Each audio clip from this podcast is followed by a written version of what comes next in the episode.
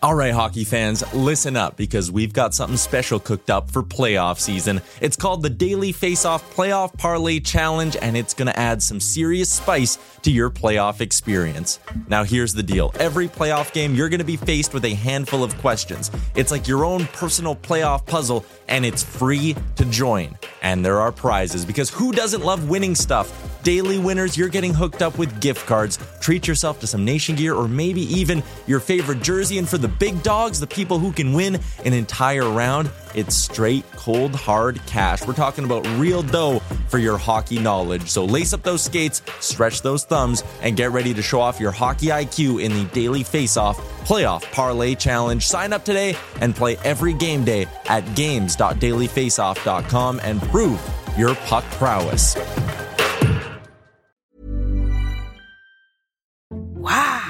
Nice. Yeah. What you're hearing are the sounds of people everywhere putting on Bombas socks, underwear, and t-shirts made from absurdly soft materials that feel like plush clouds. Yeah, that plush.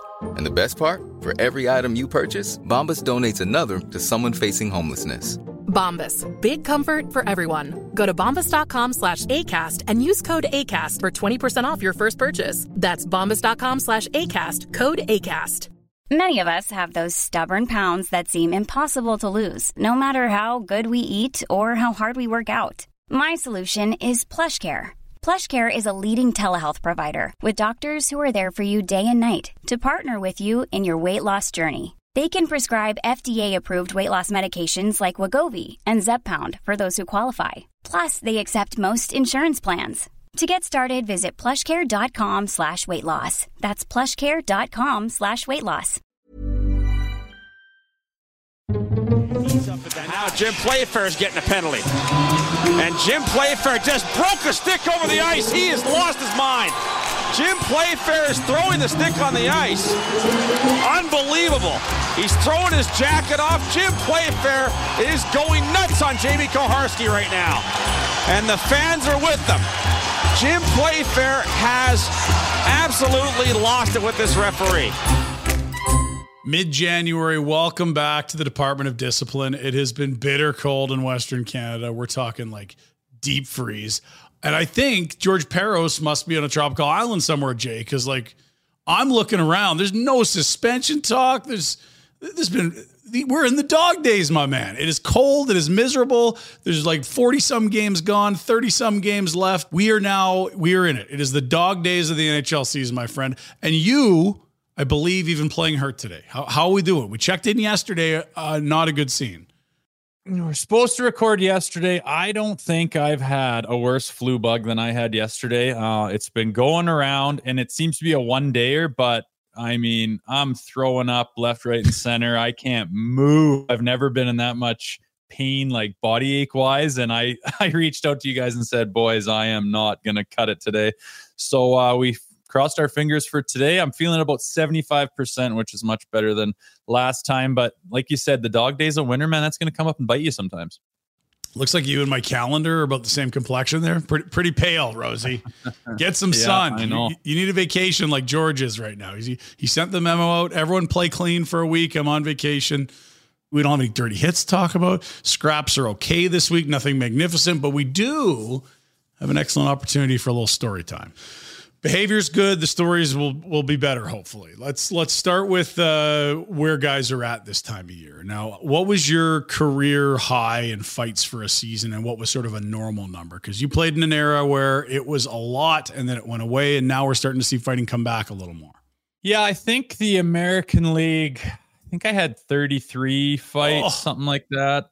Yeah, it was a lot. It was uh looking back and you look at the leaders now at like seven in the dog days, like I'm blowing past 20 at that point in time. And Jeez. it's funny, it was a different era. I don't know why it was that way. I remember my dad calling down to me, and you know, it was after I got in three fights in one night, and he's like, "What the hell is going on down there?" Because what are you doing, Jake? I didn't really go out to do that. I wasn't that my whole career. I just I made a position change from defense to forward. Mm-hmm. You know, after that 2004 five lockout there in that era, they had obstruction and all the different uh, new rules coming in to open up the game and you know, the reason I got drafted and was playing, you know, two years in the American Hockey League as a defenseman was, you know, I could can opener guys. I could grab them by the collar and ride them into the corner and bury them. And, you know, I was that force in the D zone and around the net. And that's kind of was my MO. And all of a sudden I get to, you know, the American League my first year and they have obstruction and they're using,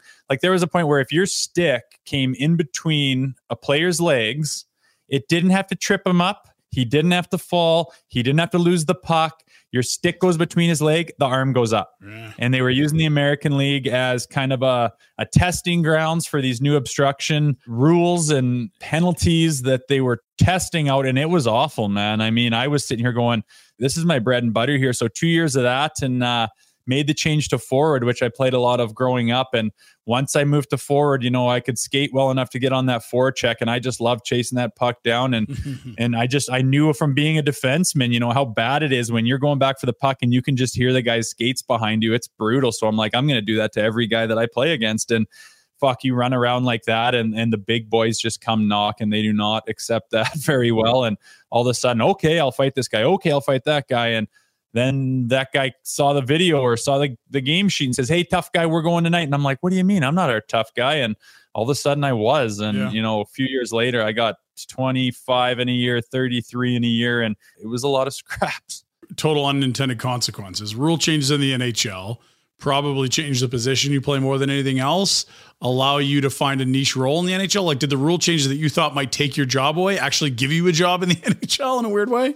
It's weird. I didn't look at it that way. I mean, Tampa had drafted so many big defensemen after they won the Stanley Cup in 2004 and 05's the lockout. Then I signed my first year is 05 06 and Tampa's depth chart was just full of big defensemen and you know you're trying to make your way in there and find your niche in the game but all of a sudden it's a completely different game. You have to adjust like crazy. There's tons of competition. Um, none of these guys are going up to the NHL too much and, and working out because of the new rule changes. And the game changed so much. And Tampa took a little while to figure that out. They were pretty high on their horse with what they did to win the Stanley Cup, and they were going to do that no matter what. And it wasn't working out. So, with the depth chart being that crazy, it was kind of like the writing's on the wall. You can play forward where we were a lot thinner or you can keep battling out in this and, and battling all these first and second rounders trying to get to the NHL and, and fighting them as it is.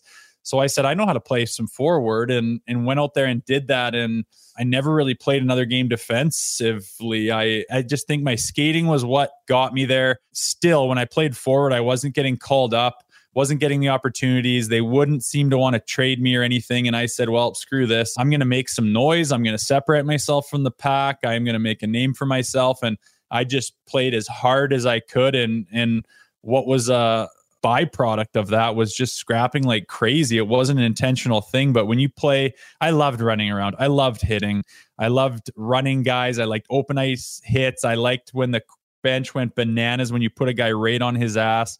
And when you do that, man, the big boys come and they did. And it all just kind of happened at once. It was kind of organic. And like I said, people that knew me and, you know, I always played tough and rugged, but to be fighting that much and like leading the American League and fights and stuff, like I said, my dad was like, what's going on down there? And I remember, you know, just think saying, I don't know. I really don't know, but this is the only way that I feel like I'm going to um, make a name for myself and get the hell out of here and give myself a chance while the years are ticking by. I need to get up to that big league and, uh, this is just what I got on my plate right now. And you're right. What you th- saw as the lay of the land is correct. That that got you a gig. You did a great job at it. We flashed the the fight leaders right now in 2023 24. Uh, last week was the official midpoint of the season in terms of total games played in the NHL. We're halfway there. Andreas Englund of the LA Kings has seven fights to lead the way. Three other guys have six, and there's 10 guys in the league that have eclipsed five fights. That's it those aren't easy jobs. Those aren't easy things to do. But when you start talking about 33 in a season, 25 in a season, that is nuts. So, what is your body like? Are you needing a bunch of work? Are you like, hey, coach, like, give me a game or two here? Like, I, I'm not feeling great. Is it just like pure adrenaline? Wake me when the season ends. I'm just in zombie mode. Like, what what what is your body going through, and how are you feeling as you're essentially on the pace to fight like once a week, men? It's a lot of little things. Like I was lucky I didn't get tagged real bad. Um, like you're breaking your jaw and breaking your nose and breaking your orbital bones and things like that. I, I never Well, that'll shelf you. You're done, right? Yeah, I was able to stay away from that kind of thing. It's the nicky knack things. I mean, your your hands are just beat to shit. They're cut open. Yeah, pictures that you can see of um they just get cracked open and you fight one game and you blow that thing up and you take care of it as best you can, but you got a three and three, you got to play the next day. And to you're not allowed to fight when you have any coverings on your hand Right. or you get big time suspensions is like putting the foil on that's a big no-no so i had to have all those you know knuckles and cuts and abrasions exposed in your sweaty gloves so it was weird. I mean you get jersey burn along your neck from when the guy's tugging on your jersey. It just goes back and forth like a saw. Yeah. like i'd have blood coming down my neck from the jersey burn and then of course that scabs up and it's it's some ugly stuff like that but at the end of the day it's ticky tack stuff that it's like yeah it's a it's painful but it's nothing that's going to like prevent you from doing anything. And once you get back into the game and warm up you're feeling your hands in those gloves going good lord you're just kind of laughing going what a gong show. And then the game starts and i mean you don't even think about it again and away you go. And there's times where you have cuts on top of other cuts and do we stitch this or just leave it? And i have a picture there where it's just a bunch of jersey jabs you know where they're taking your jersey and jabbing you just scrapes the living shit out of your face and mm. shiners left right and center. It's it's that kind of stuff. But like i said it's not major major things where you need to be injured or out of the lineup. And i can't imagine you know getting in a fight and having you know this little cut here or scrape there and you're like hey coach i need a day off he'd look at you back then like you had three heads and saying well this gig ain't for you then see you later so I was thinking concussion. Like if you know you got your bell rung, there might be a like, hey, like for example, I, know times are a little different now. In November, I was down in Palm Springs and saw that Alex Gallant, who plays for the Wranglers in the AHL, and he's he had a monster fight on the Friday, and it was a day or two later, and he was up in the press box. They gave him a night. Probably uh, in 2023, 24, a team saying give him a breather. He took a couple heavy ones, but back then, maybe not. Yeah, I mean, it just depends. Depends who your coach is, how valued you are. I could see that happening. The concussions are funny, man. Like, we still to this day, it's such a gray area. We don't know really what exactly a concussion is. We don't know how to diagnose them properly. There's no real treatment. I mean, it would be ideal if you could go into an, a machine like an x ray and be like, yep, right there. See that line? Yeah. That's a concussion. You need to take four to six weeks off. But it's not. It's like, I've seen guys get absolutely destroyed where it looks like they were in a car accident. They might mm-hmm. be dead and they pop up and they're like, geez, and they keep playing that shift. And then I see a guy just kind of get one of these, like a little, like doesn't even get his head hit, but his neck kind of jolts, a little whiplashy thing.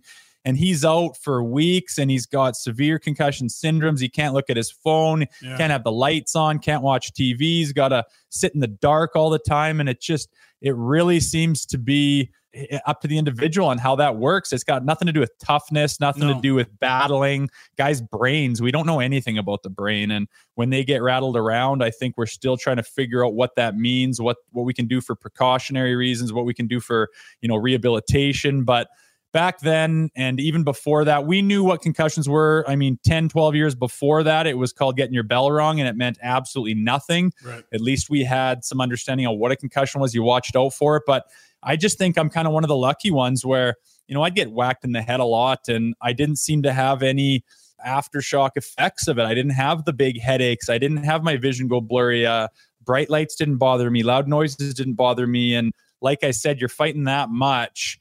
It's got nothing to do with toughness or anything. There's other guys that just have a few little rattles around and they're they're buggered up. And it's not because they're weak and it's not because they're they're pulling the chute. It's just the way the brain works. So it's funny that all these years later we're still trying to figure out what a concussion is how to diagnose it what the ramifications of them are and Mm. you know you're looking at these guys post retirement that go off the rails and are acting really odd and suicides and addictions and all these crazy things and they open up the brain and say well look at all of this shit you know it's uh Mm. the brain's a funny thing and uh, even modern science can't quite figure out this concussion thing but with a contact sport that we play it's you can do is is do your best to take care of it and and watch out and do your best to you know avoid all of that negative stuff that happens to your brain but it's pretty difficult in a sport like hockey Yeah, no, you're right. Like it's we we don't know a ton. A bone breaks. We can give you the timetable on weeks till it's right. Brain ain't that. You know, to your point, some guys' careers are ended, and other guys pop up from stuff you thought would end careers. Uh, you don't know. We've got uh, leaderboard up a little earlier. Two of the guys on it scrapped. Pat Maroon, Nick Deslauriers. This is not our fight of the week, but it is two of the tougher guys in the league, two of the fights leaders, and two of the guys that I think they have jobs in the league because they fight. There's not a lot of those guys these days, but these are two. Nick led the league in fighting a few years ago. Pat Maroon is at the very tail end. The foot speed's pretty, pretty not great right now, but he still understands how a fight can impact a game. This is Philly, Minnesota. Philly's trying to hang on to a playoff spot, and Minnie is just absolutely devastated by injuries. At one point, a couple weeks ago, Jay, they had more money not on the ice than on the ice out of their cap. Less than half their cap was on the ice as they fielded the team. So they're having a tough go this year for a club that was well over 100 points two years ago and 103 last year. So two two guys that know what they're doing. Talk about setting the tone. It's Maroon and Deslauriers. These are two experienced heavyweights. Laurier, little defense early. Watch out. Now he takes the upper hand and he takes Maroon down. And two seconds in, AJ, the tone's been set. Well, it's a scrap to me that just screams like, "Hey, like buddy, buddy, let's uh should we get one? They both have reasons to do it. Like you said, they're both in certain positions with their team, but they kind of chat to each other. There's no animosity or anything. And I mean, they're both very technically sound. You can see they both got wicked grabs. They're both stretched out completely. And I mean, some of these punches aren't even coming across the halfway mark. You know, it's there's not a lot of bad blood there. They're not hating on each other. They don't want to kill each other there. They're both just doing the job, trying to spark their bents for their respective reasons. But to me, this is a scrap that's, you know, it's very thought out and both of them had their reasons to go about it. And it, there was not a lot of animosity and hatred there. It, both of them were on the same page. I mean, sometimes you know you bury one of your teammates, or the guy gets gets a little spear, uh, a punch in the face, or you're pissed off and the blood's boiling over, and you fight, and you're both wanting to kill each other, and it's hard to stop when the guy goes down and you're motherfucking each other after the after the scrap and chirping back and forth in the penalty box. That was not one of them. Yeah. Like you said, two veteran guys that know exactly what they're doing, and the scrap kind of said that as well. It was a pretty thought out, meditated thing that they just did for their team reasons, not personal at all. That was tactical. That was a lot of defense. Deslauriers does twist Maroon around twice. He kind of gets behind him a bit, but that almost a no hitter for for two guys that really could hurt an inexperienced fighter. Yeah, and and like you say, those guys know their job. They're very understanding of, of what's going on and what needs to happen. So they both decided it was time to go. And like, there's a reason that's not the fight of the week, right? The the mm-hmm. adrenaline level wasn't exactly through the roof, and you know sometimes you have those, and you know sometimes it's just a wake up call, a reset button. The bench is just nothing's happening. You're you're skating on your heels and the ice is tilted and you just need to stop the game have this little scrap and look at the boys and say let's go boys. I just put myself in a position mm-hmm. to get hurt. Who knows what happened? It's not easy to do that. Many guys are not willing to do that. Let's fucking go. You go to the bench sit in five minutes and, and come back out and hopefully there's a different outlook on the game a different mindset a different momentum shift and that's just both, what both those guys were looking for in that one as far as i'm concerned. That's fair. Okay so i do want to talk it's funny one one to another Joe Thornton, it was announced uh, this week, his number 19 is going to get retired in San Jose. So there's a, there's an iconic personality of the sport. So I immediately text you, hey, do you, do you have any great jumbo stories? You obviously didn't play with him, but you probably would have laced up out of conference maybe once or twice a year against Joe, depending on how things goes. And you're like, I don't really have that. And but then I, I, I did some Thornton Rosehill Googling. You know Shawn Thornton really well. And so same name, different cat, different job you guys fought a ton and you said yeah that might have been the guy you fought more than anyone else in your career yeah, I think it was. I think it was Shawn Thornton. I think we had about four fights. Eric Boulton might be up there close, but okay. but I think Thornton might take the cake with that. And I mean, I mean, it just makes sense playing for Toronto. They have a rivalry with Boston. We play them all the time. A, a team you're going to face all the time, and then switching to Philadelphia you know those are two historic teams with a lot of you know meat and potatoes behind them and a culture that likes that style of play. And me and thornton always came across each other. And after getting to know this guy he's a little older than me a little more veteran presence but man he was uh, just a fantastic veteran guy who helped me out in more ways than one talking about fighting after the fight before the fight some off ice activity as well. And there was some bouts that we had for sure and he's a class act all the way so you had noted once we got talking about Thornton that, that Shawn had you said watch this one this one fight and I believe it goes back to 2010 and you're running around just absolutely drilling anything that moves. Walk us through uh, what happened here because I believe this one would have been one of your first, if not your first, against uh, Shawn Thornton. Rosehill throws throws his weight around again and just leveled Gregory Campbell, and that's going to start a fight. Shawn Thornton had seen enough. Rosehill was a one-man wrecking crew on his shift. Those are two great hits. If you're going to get called up and want to play in the National Hockey League, that's what you have to do. Understand your role. Rosehill does an excellent job of doing it. And this is a tough customer he's fighting. I was running around like a maniac, hitting everything I could see. And finally, I buried that Campbell right against the boards. And on the replay, you can see the boards just flex, like just run. And then uh, Thordy came in there and he said, Rosie, I can't allow that. And he shed him. And Luke Schenn tried to jump in too, but I was like, no, Schenner, I got this. But I mean, when you're running around like that, your legs are burning, you're out of gas, and you're huffing and puffing like crazy. And Thordy, to his credit, said, grabbed onto me. And before he started throwing, he goes, grab some wind, Rosie, grab some wind, grab your breath. And I took like three deep breaths and then I nodded and said, yeah, yeah, yeah, let's go. And away we went. And he looks over at me after and he goes, hey, you know what to do. And I can appreciate that type of thing. And, you know, just a class act on his part. He could have grabbed me. And I think on the replay, you see me just running around trying to get a piece of everybody out there. And, I think this last one against Campbell, it was just the last straw for Thornton. He can't be out there at the same time as me watching when uh, when a guy's running around like that. You don't see that too much anymore, but he grabs me there and Schenner tries and I said no no but I mean what a class act of a guy that knows the role respected me which I really appreciated and for a guy to say hey grab your win get your win before we have a, a bare knuckle fight is just too hilarious for me and I took a few deep breaths like I said and gave him the head nod okay let's go and could have been a better fight but with me just barely holding on to any strength was uh, pretty cool of him I always remembered that and gave him a head nod in the penalty box saying thanks for that. It could have been a little uglier for me if he handled it differently. Yeah. And you know what? There is this sort of common thread amongst many of the tough guys, and not all, but the guys, code is too strong, but there, there's, a, there's a huge mutual respect.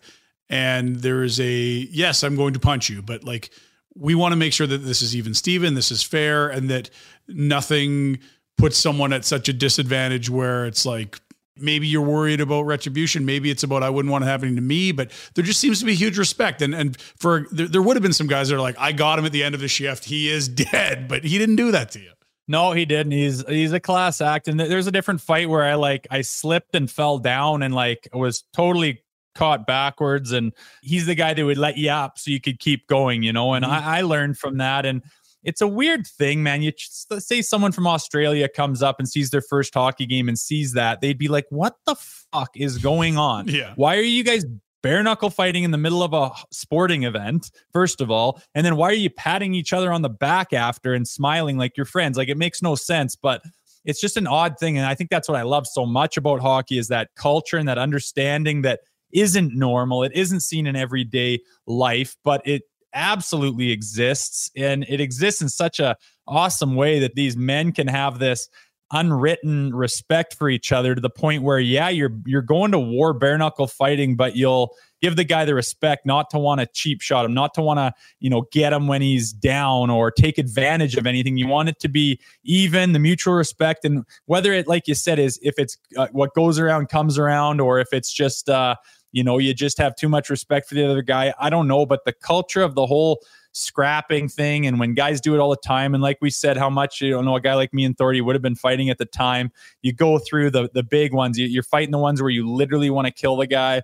You got the other ones that are kind of you know, planned or for a reason that aren't exactly, you know, kind of like that Maroon fight and Deslauriers fight. It's just to me an odd culture that I look back on and just smile because it's so unique and it's quite pure and it happened organically. No one's telling anyone what to do. It just happens like that all the time with this role it's kind of a beautiful thing, really. And I'm I've been saddened to to see it get uh, minimized more and more as time goes on. Yeah, and we are seeing a bit of resurgence of it, especially the organic stuff. I, I think it it had gotten to a point with the stage stuff off the whistle opening draw yep. where you're like, there's no animosity here. Th- this is just you know you may as well put a circus tent over this and this doesn't need to be a part of hockey necessarily. This could be just a fighting exhibition. There, there, there wasn't that natural release the game needed. So I, I think they the game probably overcorrected, but I, I, like where it's at right now. We we've got skill players fighting. We saw Josi and DeBrincat fight last week. We had JT Miller with his first fight of the season last week. Like it's. I like when uh, it's organic and you fight because you're pissed and because someone crossed the line and maybe you're not happy with the officials or maybe it's you can't treat my teammate that way. I'm sticking up for him. Yeah, I like it too. Like I really like it when the guys that don't scrap go out there and scrap. It's uh like you said, it was getting a little bit stale there around what the hell would it have been? Like maybe 2007, 8, that kind of era into the 2010s. Guys got huge, right? Yeah, like Larocque was was mic'd up to a guy, comes off and we going, okay, square up, you bet. Good luck. And it was just like a day at the office. Yeah, and I mean, he was mic'd up, so that went viral, and everyone's like, I can't believe that. But to me, I'm just like, that doesn't really sum up what it is to me. That's Mm-hmm. so staged, just zero emotion to it. It's not what it entails, and it's not what uh, I would want to be, you know, on display for what that role entailed. That's a prime example of how things got out of control with the staged fighting and the meatheads that couldn't speak. Not talking about Larocque being that way. He was he wasn't uh, exactly that way, but the way that one went down was always a an eye roller to me because it didn't really sum up the the role in any way, shape, or form. It to me, it showed the the precipice of where it got out of control and and why it needed to change. Yeah, that, that that sort of stuff led to the rule changes and to you know the, the position of enforcer kind of disappearing for a while, uh, if not so. if not entirely. Uh, so that that's one fight with Shawn Thornton. I found another one. Jack, I said, okay, let's go find. Jack's our producer, does a great job. I said, let's go find a good uh, Thornton Rose fight. He's like, oh, this one's got over hundred thousand views on YouTube. So I, we, we're assuming this is greatest hits. It's Boston Toronto again. It may as well be a, a hockey night in Canada game or something. Like you could see this this matters here. Rosehill and Thornton punches at each other. Rosehill landing a couple of wide rights. Thornton trying to come through with a right hand as well. And Rosehill and Thornton, two young men. Thornton, a former Maple Leaf farmhand. Yeah, like here's a spirited one. Um, I can't remember what the what the details were, but I I think this might have been my first fight with Thordy, to be honest Okay. with you. And I mean, I did I I didn't go to the lefties on that. I thought that we both had decent enough grabs to be able to you know connect with each other, and it wasn't going to be a shitty one. I might switch at the end. I don't know, but I remember thinking, "Ooh, this is a big boy," and he knows what he's doing, and you can tell both of our shit spiked there and center ice too. Uh, I think that was our first one, but yeah, you know, anytime you fight a guy like him, you got your hands full. Burkie's loving it. I remember asking him, Thordy, I need one here. I need one. Randy Carlyle had just been hired. He here we go. Yeah. And he's going rosy. My eyes blown up. He just got stitches the night before. And I said, I'll owe you one if you uh if you give me this one. So we we shed and, and I I believe that's why I didn't go left because I think his right eye had stitches over it. So I stayed to my right What a guy. and didn't do my typical going to my left thing because I respected the guy so much. He drops his gloves with me when he kind of said no, but I was like, I really need one. Like Randy Carlyle is not my best friend. Yeah. I need to stay in the lineup. And he go and he just, yep, okay, I get where you're at. He dropped them and I owed him one after that. I remember I don't think I hit him in the in the eye too much, but it broke open anyway. It was bleeding. I was kind of apologetic in the penalty box saying I that's a tough bounce. Like like we talked about at the beginning of the show, you got fresh zippers in your eye, everything's Yeah. kind of stinging and hurting. And the last thing you need to do when it's feeling like that is get punched right in the goddamn eye that you just got closed up with stitches. So shows the level of his toughness and and understanding. And I just I couldn't have any more respect for that guy than I do. I think that's uh, one of the reasons I went to him all the time because I knew it was going to be a good honest tilt. Yeah, and that's interesting. So, uh, so I think I had my dates backwards. One was 2010, one was 2012. That's obviously your first one when you look at the coaching change and uh, you, you walk through the scenario. I also think we saw your right hand. That might have been the- same year as the photo, that other fi- fight, which would have been 2012. Maybe those dates are right. But like, It there's a be, man. there's a, a big gash on that right knuckle, and you, the photo we showed earlier, there was that's where you were stitched up. Anyway, there, there's a lot of fights in there. I can't imagine, you know, you remember all, geez, like hundred or whatever it would be with you if you did 33 and 25 in back to back years. Jesus, they add up. I think someone asked me and we went through, I don't know, there's different sites. I always liked hockeyfights.com. They're so good at keeping up with everything, but your fight card just counts your regular season fights. But Sure. I mean, Yeah. I've I've been in fights in in preseason. You know, you get in fights in practice, you get in fights in conditioning camp in the summertime. And I mean, they all hurt the same, but if you add them up, I think I'm in up there at like 160, 170 fights in in the lifetime. And if I were to say that to my kids, or if my kids gotten that many, I would just think it was completely unacceptable. But it just shows the culture and and the way things were. It didn't seem like a big deal at the time, and I don't think you'll see anyone do that anymore. But uh, and there's plenty of guys with a hell of a lot more than me too, like sure. some absolute meats. But um, you know, just the hockey back then, it was just a faction of the game that was so unique. And I enjoyed doing it, to be honest with you. There was some jitters in the stomach and some butterflies. You'd get anxiety sometimes about certain things that are coming down the pike. But at the end of the day, I was proud to do what I did. I enjoyed being in it. There was no better feeling than being right in the middle of that. I mean, you're just eyes are so wide and the lights are shining, the crowd screaming, and you're going through that. And, you know, you earn the respect of your teammates who aren't willing to do that. And guys pat you on the back after, and you, you see it affect your team in a positive way. And guys play a little bigger when you're in the lineup, and guys don't mess around when you're in the lineup, and things like that. You're kind of proud of it. And the fact that you can, you, you can bring that to your team is something you can kind of hang your hat on, even though it's not the biggest, most important part of the team by any stretch. It's, it's something I was proud of doing. Well, and I just think well, where you started. You're you're in Tampa. The game's changing. You're you're stuck behind a huge backlog of big defensemen. You switch to forward. You know how how am I going to get to the NHL? And all of a sudden, you find this niche role, and it's not just you get there, but it's like everyone it leaves their feet and is cheering, losing their mind when you're doing your work at center ice. You go from no name in the American League, trying to figure out what position you got a better shot to get the league, to suddenly being like a star of one of the biggest couple hockey markets in the world. Like, if you're a tough guy on one of these teams, scrapping as much as you did, you're beloved. Everybody loves the tough guy because no one, except very few on earth, have the balls to do it. Everyone respects the gig. You'd be a rock star, you know, just months after being a nobody in a weird way pretty buried in Tampa, switched to playing forward. And out of the blue, we were in Syracuse, New York. I got called up to the coach's hotel room. He said, You're getting traded to Toronto it was a shock, but I was also excited to go to um, a different organization, someone that might give me a chance. And you know, I finished out the season there and um, signed a two-year extension with them before I went home and went back to camp that next fall and made the Maple Leafs out of training camp. So things happened quick, and I knew that the peaks and valleys in hockey they were big. You don't want to get too high when things are going good, but when it's low and you're in a valley, it looks like it'll never change. You can't see a way out of it. And boom, one day it just happens. And I mean, I remember talking to Luke Schenn, a good buddy of mine. I had just retired, and Luke Schenn was going through some rough times.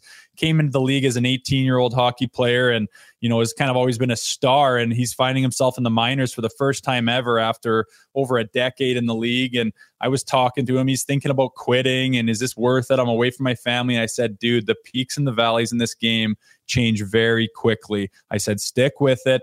You're going to have a resurgence. Do not give up on this. It looks like it's a million miles away right now, but things change quick. And then boom, he pulled out of it, found a spot that wanted him, and his career is, I mean, he's going to be a 18 year veteran with two Stanley Cups. That's wild. Yeah. Yeah. It's outrageous. I mean, he almost quit, man, because when the going gets tough, it's ugly. I mean, he gets sent down to Utica, New York wasn't exactly the prettiest place in the world. His family, he's got pregnant wives, new babies. They can't come, they can't travel. He's banging it out in this minor league. He's thinking, what am I doing? He's thinking about, you know, the money he's made, the games he's played, the memories he has. He's like, is this good enough? Maybe I can call her a day and move on to the next chapter if that's what this game's telling me right now. And I'm not saying I changed his mind necessarily, but I was like, dude, you better think long and hard and, and give it time because things change very quickly. And, you know, Tampa came knocking. He ends up with them, has a resurgence where teams are realizing the value of a, you know, a rugged defenseman like Luke is. And boom, two Stanley Cups later, multiple contracts, couple different teams, and he's just he's just kicking ass again. So it just goes to show that things do change quick. And, you know, to a young pro that might be listening to this, I mean, stick with it. And if you believe in yourself and you can get by doing it, don't give up because man, a quick trade or a quick coaching change, things happen very fast and it can change your whole life and the trajectory of your career in a hurry. I've seen it multiple times.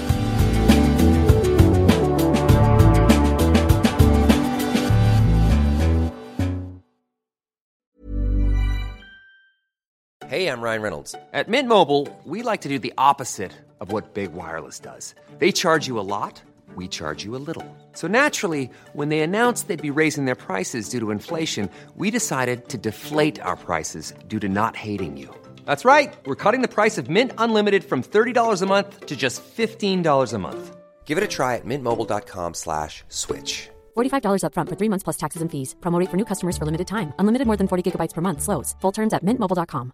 Planning for your next trip? Elevate your travel style with Quince. Quince has all the jet setting essentials you'll want for your next getaway, like European linen, premium luggage options, buttery soft Italian leather bags, and so much more. And it's all priced at 50 to 80% less than similar brands. Plus, Quince only works with factories that use safe and ethical manufacturing practices. Pack your bags with high-quality essentials you'll be wearing for vacations to come with Quince. Go to quince.com slash trip for free shipping and 365-day returns. I'm Sandra, and I'm just the professional your small business was looking for. But you didn't hire me because you didn't use LinkedIn Jobs. LinkedIn has professionals you can't find anywhere else, including those who aren't actively looking for a new job, but might be open to the perfect role, like me.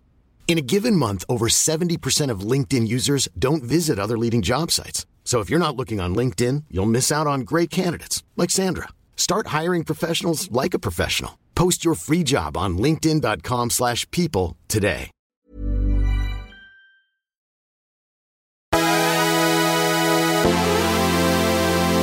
You know, like you talked about scrapping against Lucic. Like you do that, it's you know everyone's seeing it in the league.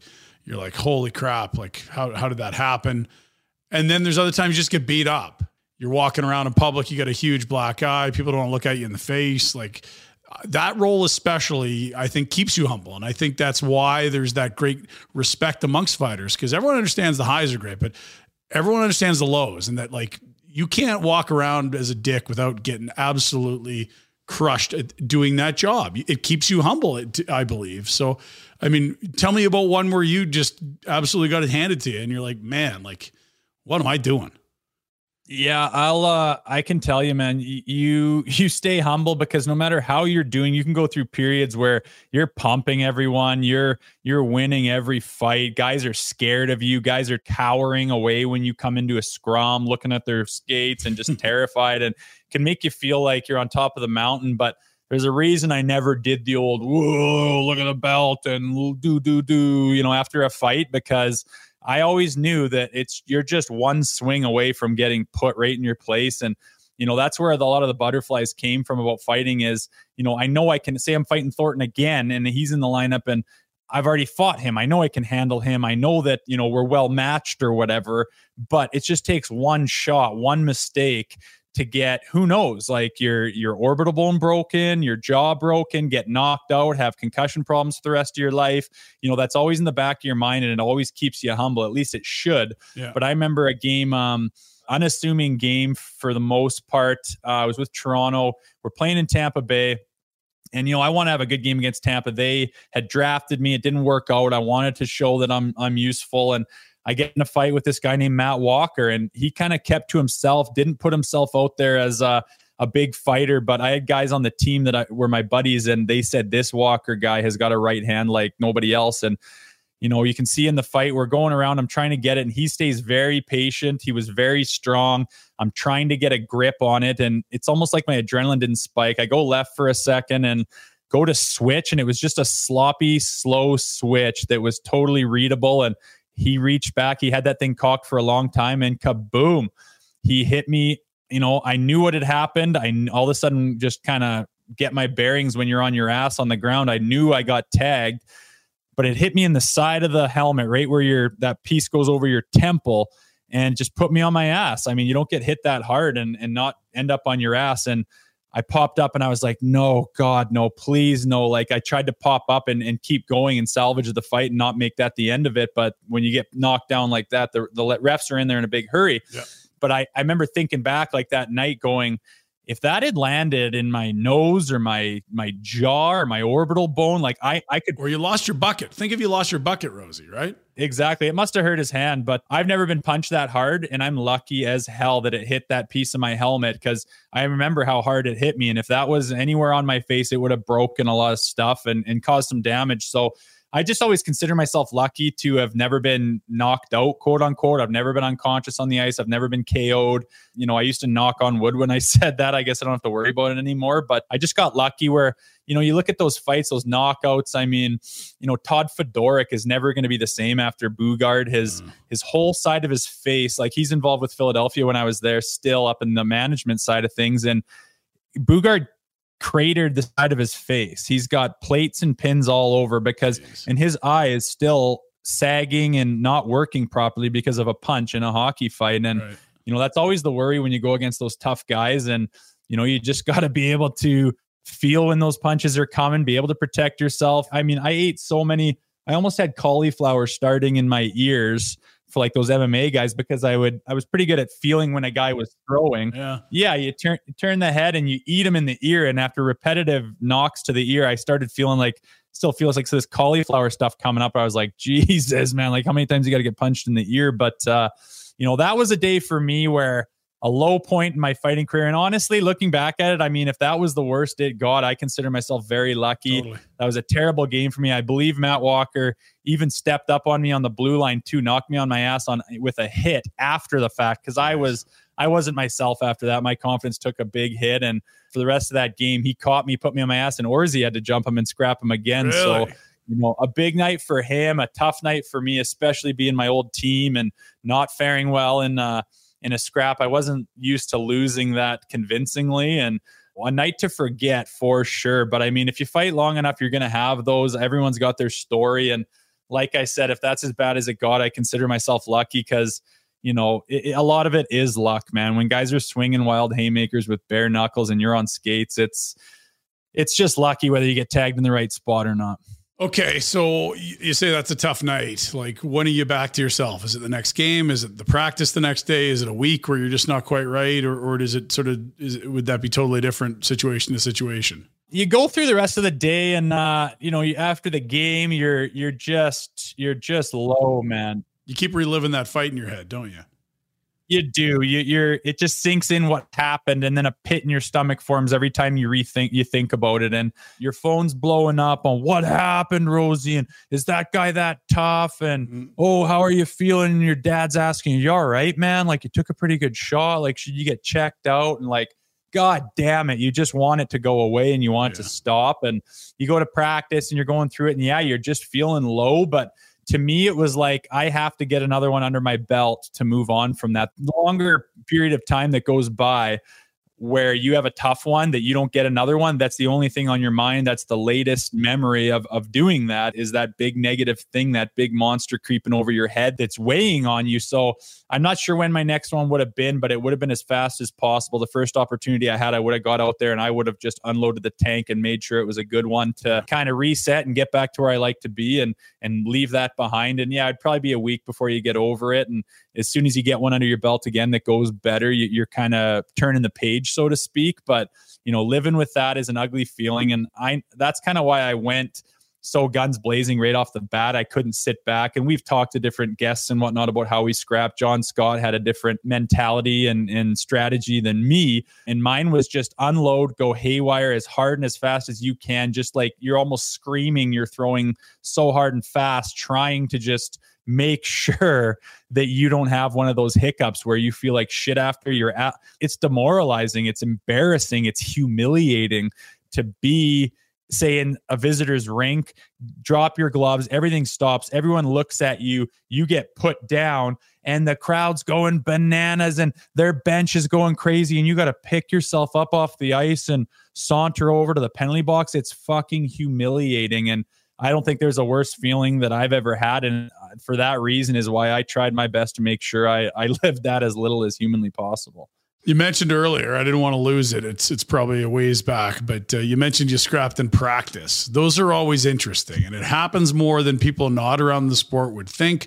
You don't have televised practices. No one sits down and pops popcorn to, to watch practice, but it happens. And sometimes it's it's it's something that is good for a team, and other times it can be the sign of a really really bad room. What was the circumstance around some of yours, or was there one? Like what stands out when I say fight in practice?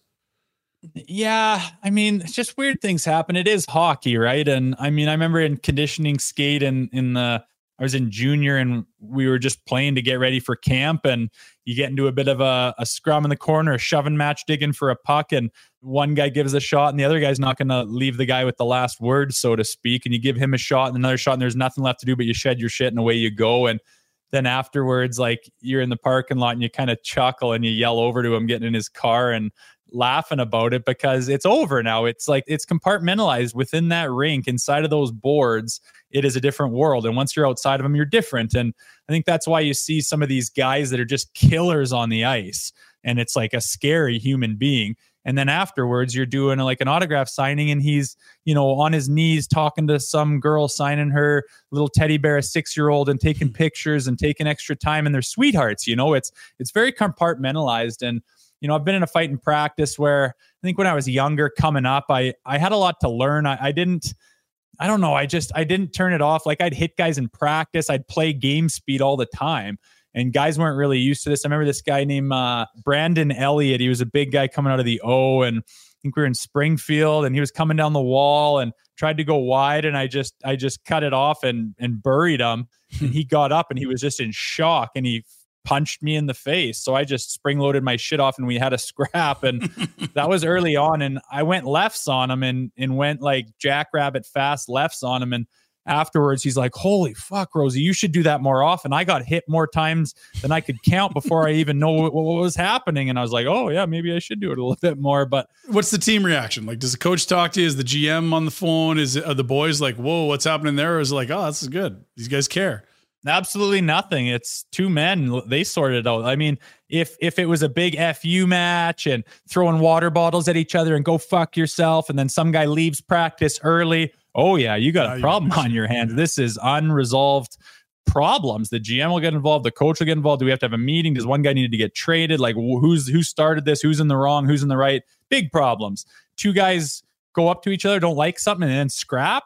And then afterwards, you're taking your shin pads off and you're kind of chuckling about it and give him a tap on the, you know, on the ass after and be like, hey, fuck, shouldn't have hit you there. And he's like, no, no hard feelings. I was having, I got my own shit going on. I was kind of pissed off about other stuff. All good no one needs to get involved. No one needs to solve any problems. Those two men just solved them themselves. Yeah. It's nice that, you know, it can go that way. I know that, you know, in other forms of life, violence is not the answer. So it's odd to talk about. but like I said, within those boards on that sheet of ice, it's it's a different world and there's a different set of rules. And it's like I said, what makes that part of the game so beautiful to me. I just absolutely love that. I grew up liking that.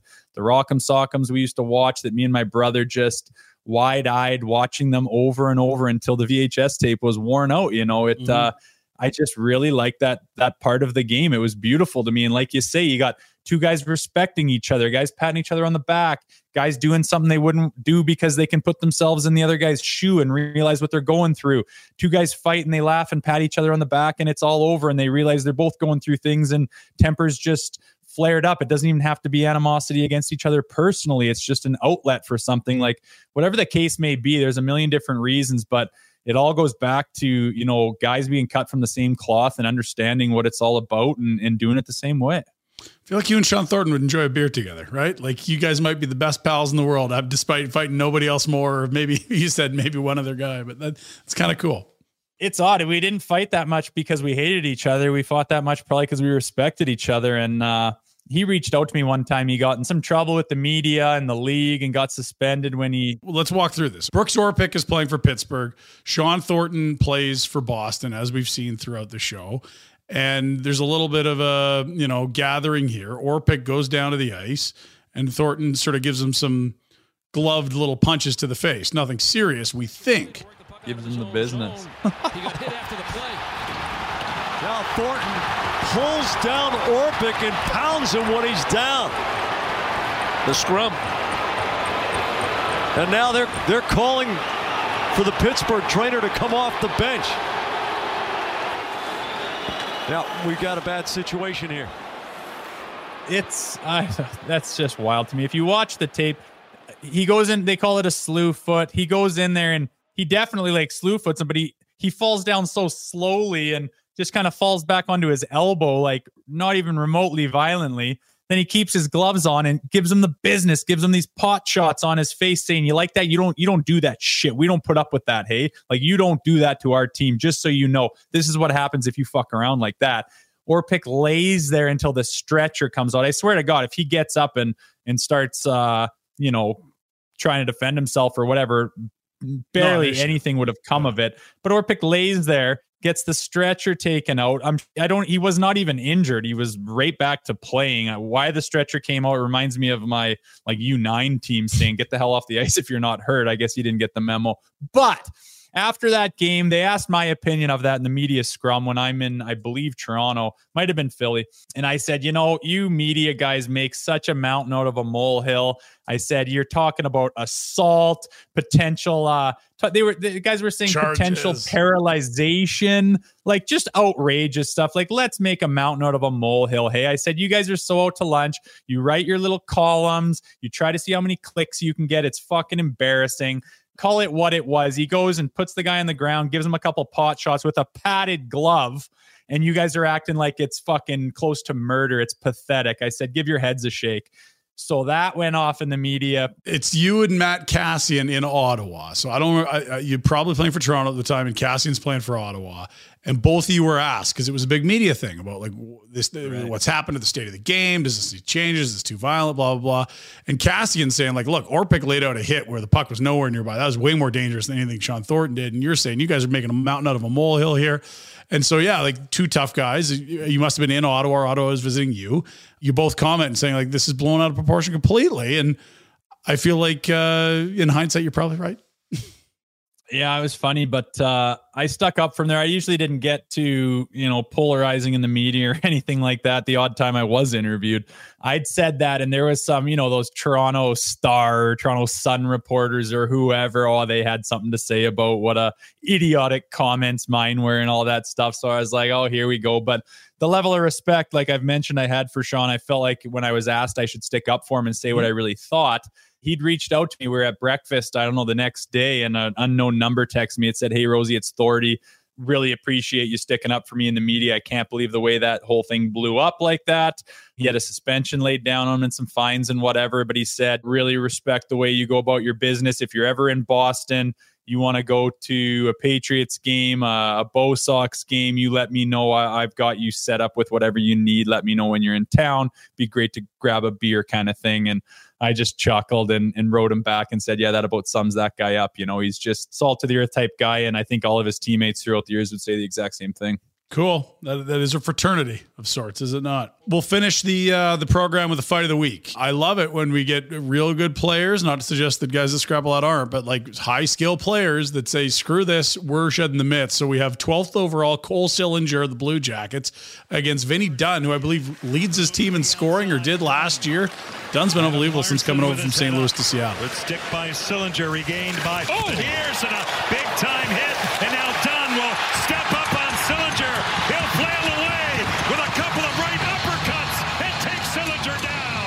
Yeah, this both these guys. I mean, Sillinger, I didn't realize, and Dunn's tough guy too. But uh, well, do we even touch on the fact that the defenseman turns his back last second to the guy to get buried, which starts this whole thing? Who is that number ten there on the crack? And my God, looking like at? That's the four the centerman, yeah. could you have put yourself in a worse position? Watch the replay. He literally looks, opens up his chest to the to the forechecking player, sees that he's coming, then completely turns his back and dumps it. Guys can't stop on a dime, man. Look at looks at him. Nope, turn my back. Oh, I can't believe he hit me. But the way the way Dunn comes in there flying and absolutely throwing bombs. He, I mean, talk about taking care of business. I love it. Like, say what you want about the the fights after hits and guys turning their backs. That's kind of a different conversation. But the guy came in there, no holds barred, unacceptable. Like there wasn't a second thought about it. He came flying in there, just throwing bombs. I mean, those are the best fights to me where they just happen organically out of the blue and there's no dicking around. There's no holding on. There's no waiting to see if I got my grab correctly or or let's you know, it's it's just boom, we are going, fists are flying. And I mean, that was just a prime example of don't touch our guys or I'll feed you your lunch. And it, it looked beautiful. Vinny Dunn, a little better than I thought he'd do. And Cole Sillinger, son of an NHL, I believe Mike's his dad, who played for a bunch of teams. Cole, what are you doing wearing four? You're a forward. Like what? What the fuck? you can't be wearing know, four. That's a that's a D man number. What are you doing? It sure is. I don't know how that happened. There's got to be a story behind it. Why why a forward would want? Is there another Sillinger four? that got called up? They, they can't be Cole wearing number four. He's a center. That Dunn guy was the guy that remember a few years back that Kurtis Gabriel. They were down in Chicago, down in the tunnel, and they were walking off the ice. They both got kicked out, tripping back and forth. Gabriel walks across. I remember in Chicago there. Walks across and like on the ground when they're kicked out, gets in his face, starts shoving him, and uh, Cole knocked him cold out. Man, it was on. Vinny it was Dunn on the jumbotron. Yes, and Wow. Dunn knocks out Gabriel cold. I'll uh, we'll have to pull it up for next week or something. But um, a little little side story from there. I remember that because the bench was watching this happen in the tunnel On the ice, Jumbotron. and the bench the bench went bananas, knocking on the boards and celebrating this fight that was taking place from two tough guys in the goddamn tunnel after uh, an ejection, which is pretty rare. Great stuff this week, Rosie. We got we got we dove into your history there. I think we got between the years on the on the psyche of a scrapper in the NHL, and I love it. I, every show I do with you, I'm just he was braver than I thought he was last week, and last last week he was the bravest guy I knew. Like you, you balls out, man. I don't know. It feels weird talking about myself like that. Uh, there's far tougher guys that did the job better than me for longer and everything else, but I don't mind talking about it. And if I can give some insight on my experiences, uh, I'm all for it, man. It's what this show's about. And uh, hopefully, the people watching behind who follow hockeyfights.com and follow this show uh, enjoy a little bit of it. Love it. Uh, we'll see you this weekend. Uh, pull back the curtain. We're both going to be up in Jasper, Alberta, a beautiful mountain town in a national park for a pond hockey tournament. It was like minus 40 there last weekend, which Fahrenheit and Celsius is the same, doesn't even matter. And now we're like right around freezing this weekend. We've timed this perfectly. Do I need tie downs for the pond hockey tournament, Jay? We're playing Friday night. It's the opening match. Your team, my team. Should I be worried? Dude, I'm out there to play a little defense and dish the rock. I've got no intentions of being greasy or slimy out there, but my co-host on Leafs Alberga. Morning Take, Nick Alberga, I don't know, man. All this guy talks about is his Sunday night beer leagues. He says he's not very good at all. I can see him just dusting it up out there, but he's already talking about losing it on a guy that touches him and going after you for some Oh, reason. liked And it. I'm just sitting there This going. I cannot I cannot believe I'm going to have to clean up your bullshit this weekend, but we'll see how it goes, man. I'll have to analyze your roster too, see who you got over there. Maybe I'll be shying away from some of the guys. We'll see if that whole uh, narrative of the tough guys settling down the, the dirty stuff. We'll see if that works uh, this weekend. Thanks for listening and watching. Uh, we'll again encourage you to check out our stuff, obviously, on YouTube. If you're seeing this, maybe it's a social clip or whatever, uh, you can always get the audio long form. Spotify, Apple, Google, Amazon, anywhere you get your podcasts, we're up there as well. And of course, as always, big shout out to our pals at hockeyfights.com for all the great footage from almost 15 years ago, some of that stuff, Jay. Uh, we'll see you next week. Good luck this weekend, kind of. You bet. We'll see you out there. I didn't come to see Gretzky. I didn't come to see Lemieux. Any of those other pretty boys and all that fancy stuff to do. I came to see the Hanson brothers. Take on Dave the Hammer Schultz. Drop their gloves, do the tango, and beat each other to a bloody pulp.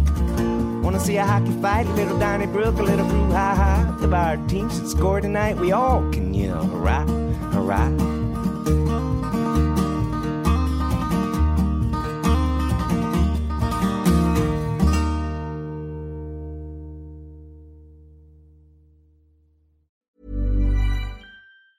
Hey, it's Danny Pellegrino from Everything Iconic.